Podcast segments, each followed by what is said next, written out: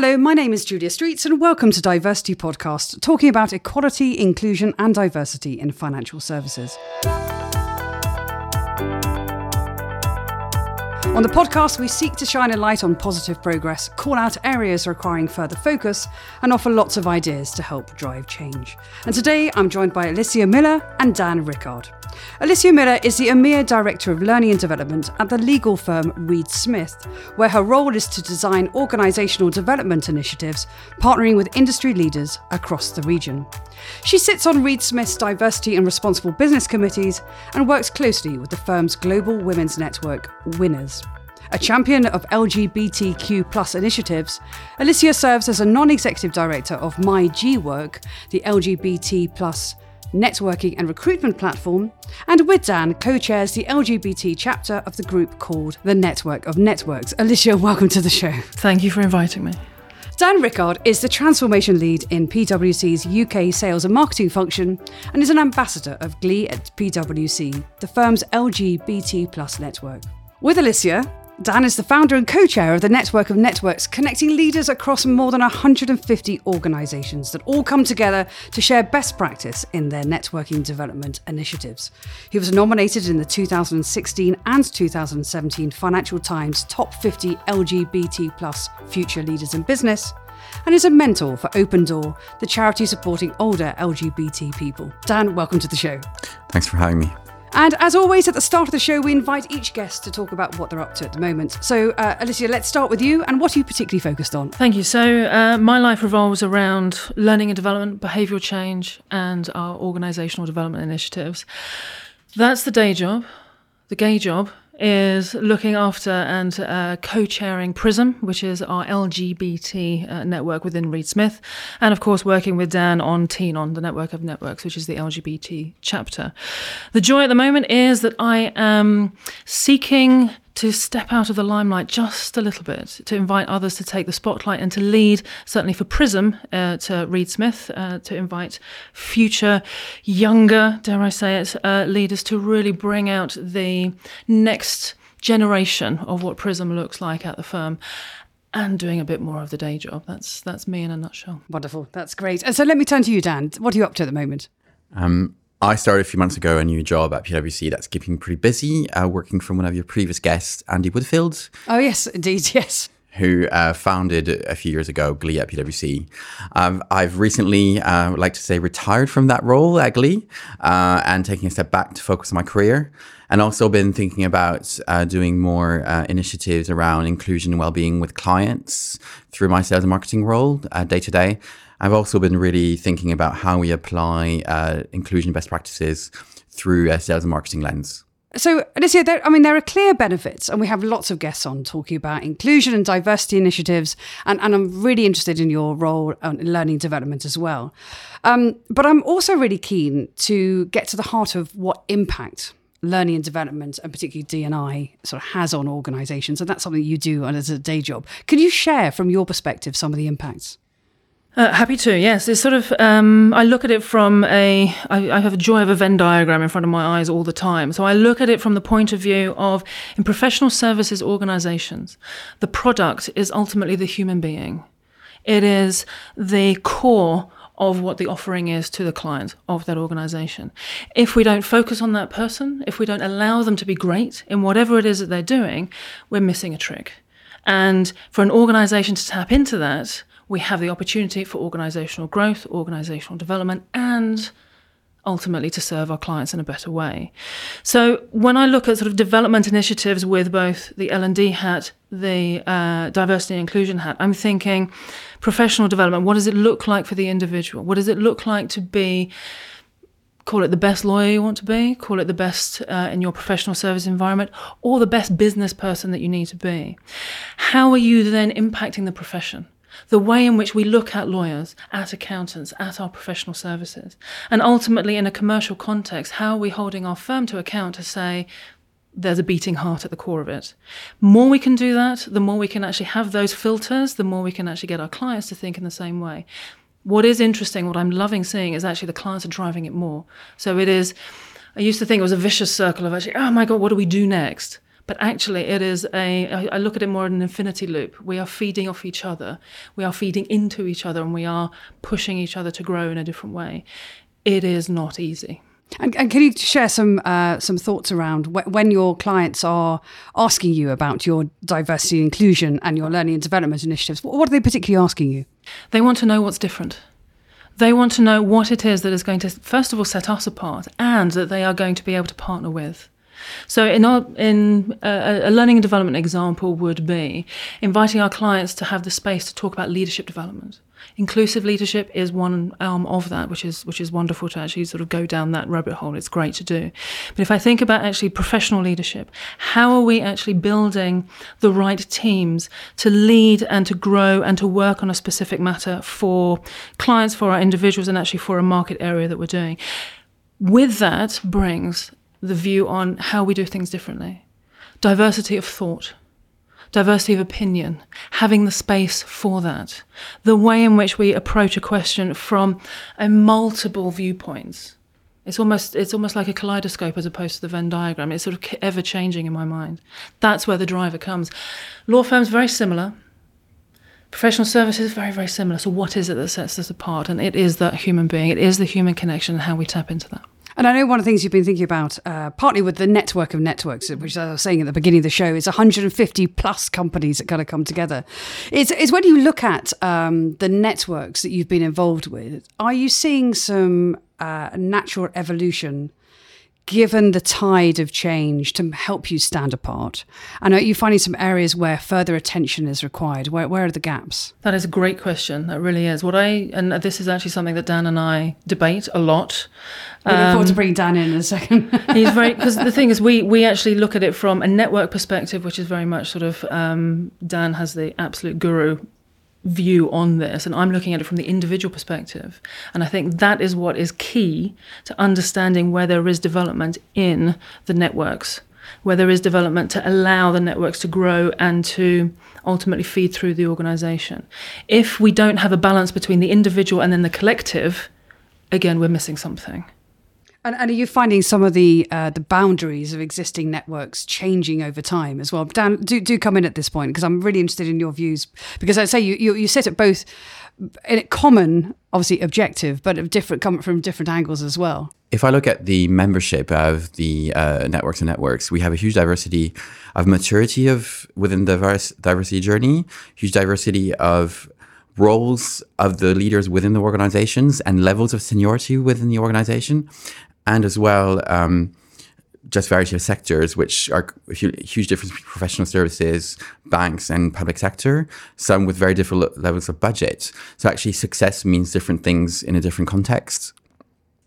What I do see um, a common thread that more and more organizations are picking up on um, setting up networks. I think we're moving away from the big, large corporates to more mid-sized tier that traditionally didn't have networks didn't think as much as about diversity from a from a organizational perspective. So I think when we are having new members come on board, it tends to be the smaller organizations now. And as you look at the, um, I mean, it's, it's really interesting because when you think about how those organizations come into the network of networks and they have some very clear expectations. And I often wonder how, and be, I'd say that I'm sure there's no rigid answer, but how do they set their objectives in terms of you know where they are now, where they want to get to? I mean, it's interesting, Alicia. You were talking about how you engage with your customers to to do that as well. Are you, are you seeing some kind of common objective setting uh, in that, and, and how do you begin to set KPIs around around networks?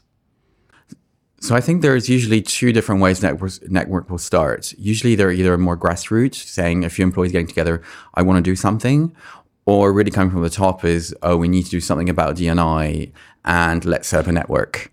Um, and they come from two different angles. And usually you find the right answer comes somewhere in the middle where there is some really keen people who want to do something and have a common understanding and goal of commonality wanting to do something.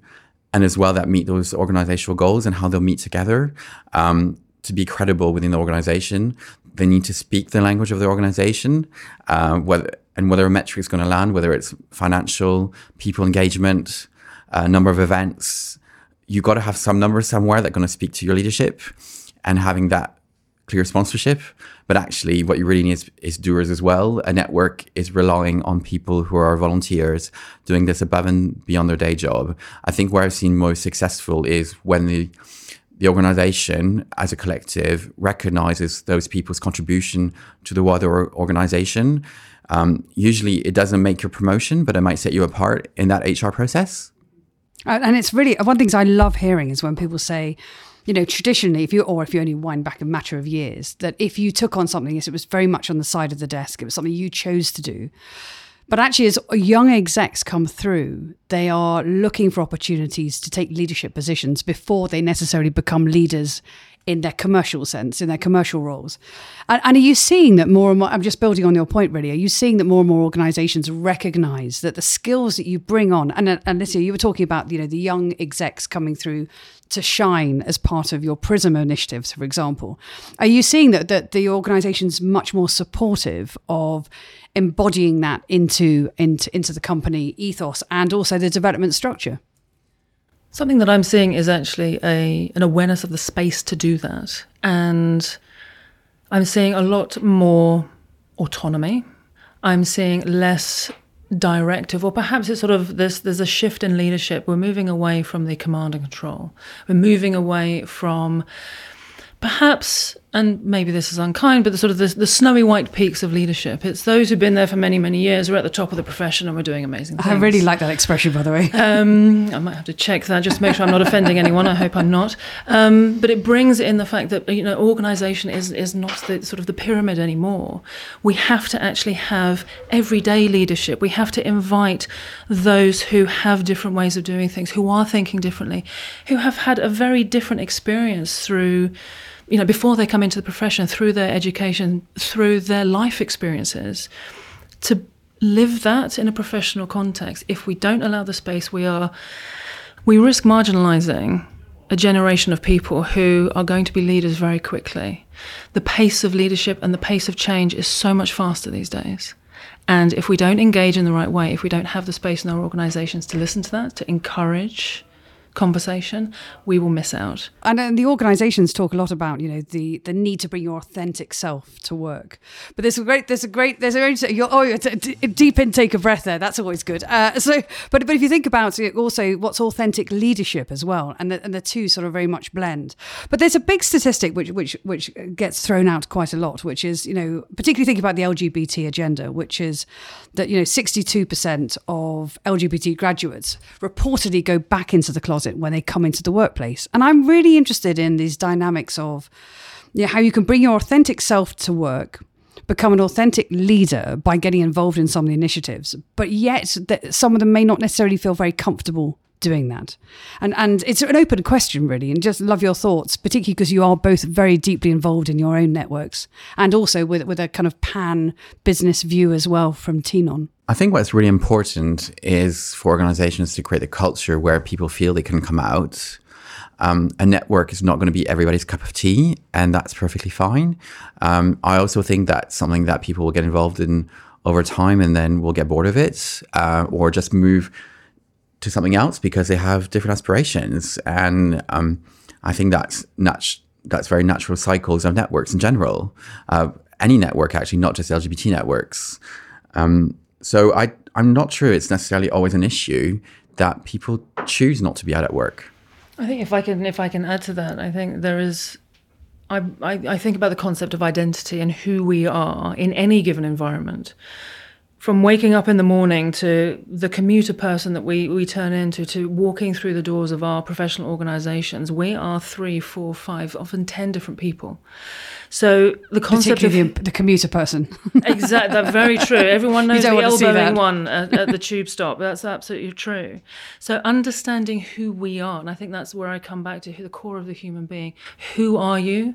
Who do you want to be? And for an organization to tap into the space to allow that is where I think we'll see change. I'm not surprised that people go back in the closet, but I would like us to define what the closet is. Because if I think about, if I'm drawing on some of the gender work that I do, for women in professional services, first of all, and, and I'm happy to be challenged, but first of all, they're thinking, I want to be a really good professional. I want to be shining. I want to be successful for what I am doing. I don't perhaps want the fact that I'm a woman to either get in the way or be the defining factor. I want to be successful.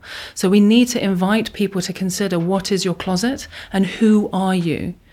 If I think about my own organisation, Reed Smith, we have a number of ins, and I call it, you know, that's that's perhaps my phraseology, but it's those who are very comfortable in their own skin. They are out, but they don't necessarily want to be part of a network. They don't want to be this, this sort of the more visible of our role models. But day to day working with them, they're out. They're very comfortable. Everybody is is sort of championing them as leaders for being leaders, not for being gay, perhaps. Dan, anything you'd, you'd add there?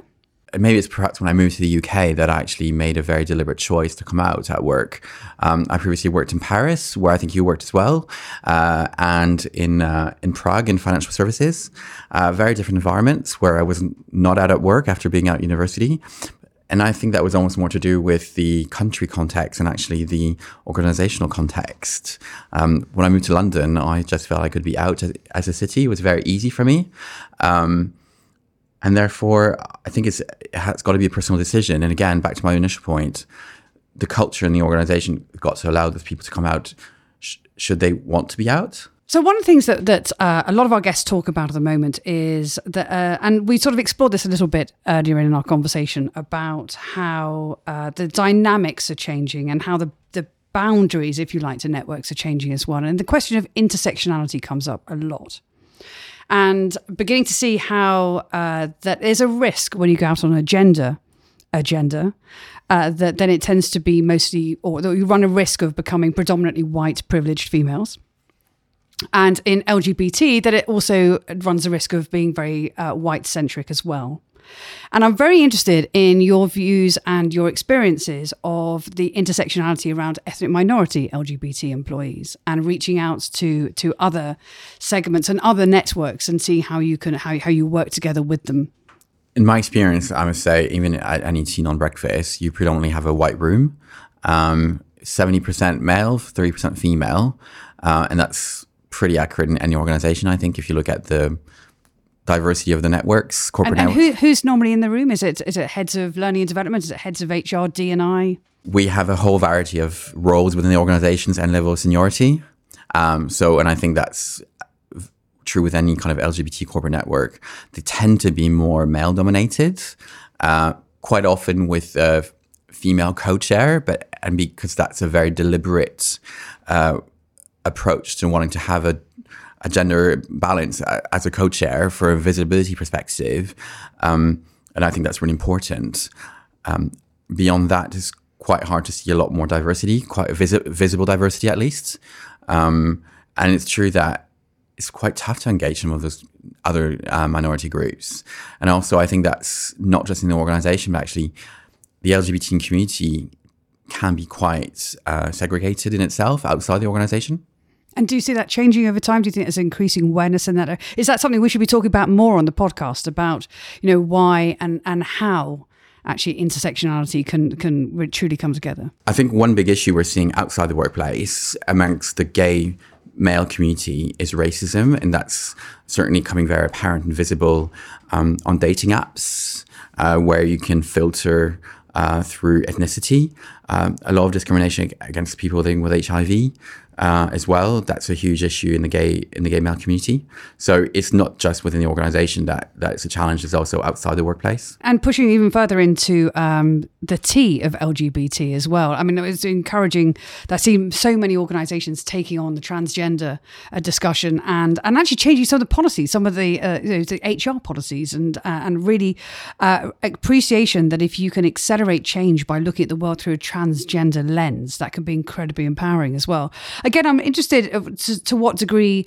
Um, you know, Teen On and the LGBT networks actually uh, embracing greater uh, transgender um, uh, initiatives and empowerment. Well, I think certainly just to, and I'll, I'll, I'll defer to Dan because he has the, the better data and details on this, but I think certainly with Teen On, something that we have that we've always it's, it's been part of who we are is how to bring thought leadership how to focus on actually very pressing issues within within uh, organizations, but also just generally within LGBT community, and to also have space for, I guess, the non-for-profit, the charitable side.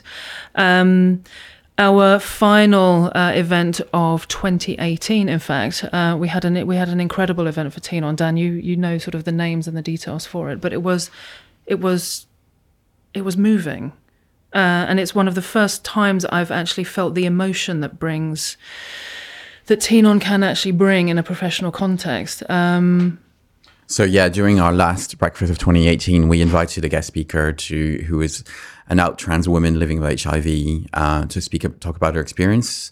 Uh, she was ambassador for Positive Voices for uh, Terrence Higgins Trust. Um, so and it was during HIV uh, Awareness Week, just following Trans Awareness Week. So kind of just educating people around those two issues um, and inviting charities like Mermaids we have in the past who actually support LGBT people in society. Um, that's something, something we've done, tried to do our bit through Teen On. So I was thinking about your point around intersectionality and where well, I think where the network chairs, especially, can be role models of behavior. If they are coming together, so if we've got a multicultural network, if you've got your disability network, your LGBT network, if those networks chairs are coming together to have greater understanding of what it is like to be in this identity, what it is like to be um, a Muslim woman working in professional services, what it is in any way that you can actually have greater understanding what it is like to be mobility impaired or to have you know sort of uh, to be living with a, a, mental illness for example. Um, and forgive me if i'm not using the right words. But this is actually a way of i guess sharing some learning. We're going to start sort of pushing behaviors out. We are going to encourage people to come together. As an example personally i will never know what it's like to be a muslim woman bisexual because that's not me. But to understand more about those different things helps me to then understand what I can do in my own world that could be bridging some of that gap around intersectionality. So let's take a moment there to turn to Cynthia and Robert for some research to support the discussion today. In the Financial Conduct Association 2016 17 Annual Diversity Report, 94% of LGBT plus employees believed that the FCA treated its employees fairly, regardless of sexual orientation. Between 2015 and 2017, membership of FCA individual networks across the diversity spectrum increased by over 50%, with the greatest increase being in the disability network Embrace. According to the 2018 Stonewall LGBT in Britain and Home Communities report, 51% of all black, Asian, and minority ethnic LGBT people reported experiencing discrimination or poor treatment within their local LGBT network, because of their ethnicity. This number rises to 61% among black LGBT people.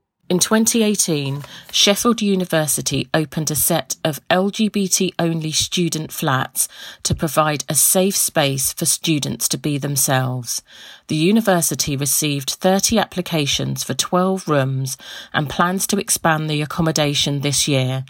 This is a result of concerns from the student union that gay and transgender students have been subject to bullying and harassment in mainstream accommodation. However, universities have been warned of a creeping segregation on campus.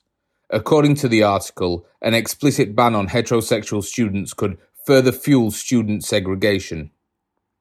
In the same year, a report from Stonewall found that 42% of LGBT students in the UK were forced to hide their sexuality at university and 33% have received negative comments from other students. So thanks, Cynthia and Robert. And links to the research can be found on our website, www.divercitypodcast.com. And remember, that's diversity with a C, not with an S. And that's where you can find all our episodes and sign up for early notifications of future recordings. Please do follow us on Twitter at DiverCityPod. And DiverCity Podcast is available on BrightTalk, iTunes, SoundCloud, and all good podcast channels. And we'd love a rating. It all helps promote the show. So, um, as we go into the final section of the uh, of the discussion today, which I have to say I'm really enjoying, and what I love particularly about this episode is it's it's deeply considered. I know it's always risky that we have people come out and talk uh, you know, with rhetoric and platitudes about initiatives, and, and I love the fact that it's been very considered. Um, one of the things that I've been thinking about, and you tend to hear framed mostly in the world of LGBT, is the question of allies. You know, in the framework of sponsors and mentors and allies as well. And I wonder sometimes whether we have an overswing, whether we've got a pendulum shift uh, that's gone a little bit too far. And I'm really keen to hear your views on what do you think about allies? I have a strong view on the word of allies. I really dislike that word. Um, I'm not at war. I don't need help as a gay man. So I really don't like that term specifically. I do recognize the needs, though, for advocates, champions of LGBT diversity within the workplace. It doesn't really matter if they're straight or gay.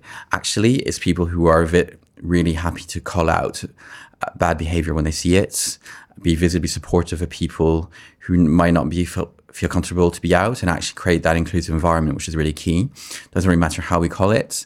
I think there's maybe been a bit of an overemphasis of allies in the last few years. And, and, it sounds like it's just very much focused on the individual. It's like, you know, I will be an ally of you, which sounds to me, actually, I'm, I'm, I'm quite there with you going, actually, yes, that sounds a little personal and a little bit, uh, bit, bit, bit direct. But actually, in the, the call out culture is incredibly important. I think on the back of Me Too, and we won't go into, into, into Me Too specifically, but thinking about cultural change and how, when you're looking at an organization and thinking about the individuals within an organization, how you can become a very positive ally and and uh, engaged with that organization. Actually, sort of Dan, your point about allies is is um, actually really resonating for me. Um, we've been talking about impact. We've been talking about labels. We've been talking about allies. And for me, this is what are we actually waiting for? Are we waiting for this label? Is it some kind of permission to say, I support you? And actually, I think if I if sort of bring back um, to my own personal value drivers about what I do in, in the DNI or LGBT space, see people, see the person at their desk struggling with something, see the person who perhaps is a bit more quiet, have the courage to talk to them, have the courage to invite them to talk about themselves. I mean, this something that that I've I've taken a lot of time over um, over this past year or so is thinking about mental health first aid in the workplace, and actually that's something that's hugely relevant right now because we are all wading through our own personal stuff all of the time, then identity, then professional professionalism, then actually being successful. And we're all sitting at our desk going, help me. We don't scream it very loudly, and it's those who absolutely hide that need to be drawn out. What are you waiting for? Have courage in a conversation, create impact by seeing the other individual and saying, starting the conversation.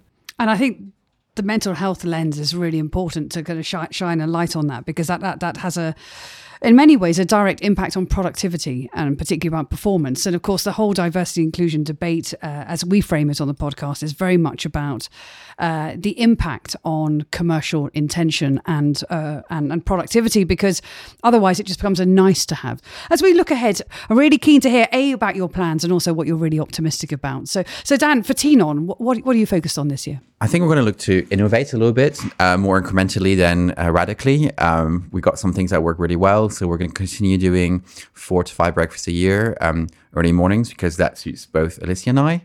Um, we last year we we brought in Pink News to kind of do the in the news updates. The year before we had the charities pitch. So we're going to keep on those, but actually bring new elements of.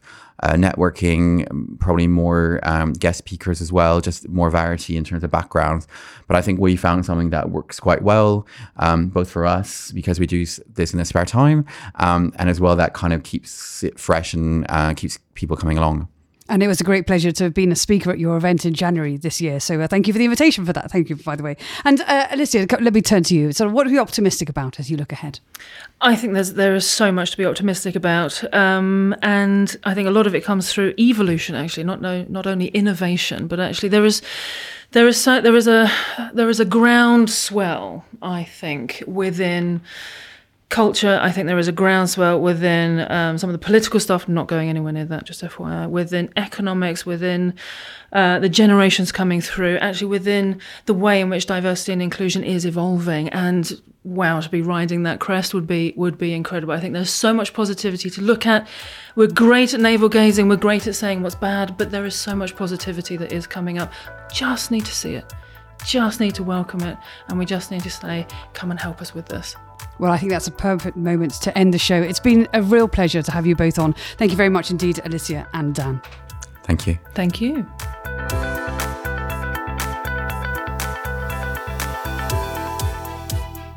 This episode of DiverCity Podcast was produced by me, Kieran Yates, on behalf of Julia Streets Productions. Thanks to Cynthia Akinsanya and Roy Pinto Fernandez for their insights. You can find out more about the guests on this week's show on our website, divercitypodcast.com, and that's diversity with a C, not an S. Whilst you're there, you can also sign up to our newsletter for all our latest updates. To be sure of catching all our future podcasts, subscribe to our feed in iTunes or your favourite podcast app. And if you've enjoyed this episode of DiverCity Podcast, remember to give us a rating or review. It all helps promote the show to a wider audience. Finally, our Twitter handle is at DiverCityPod. Thanks for listening.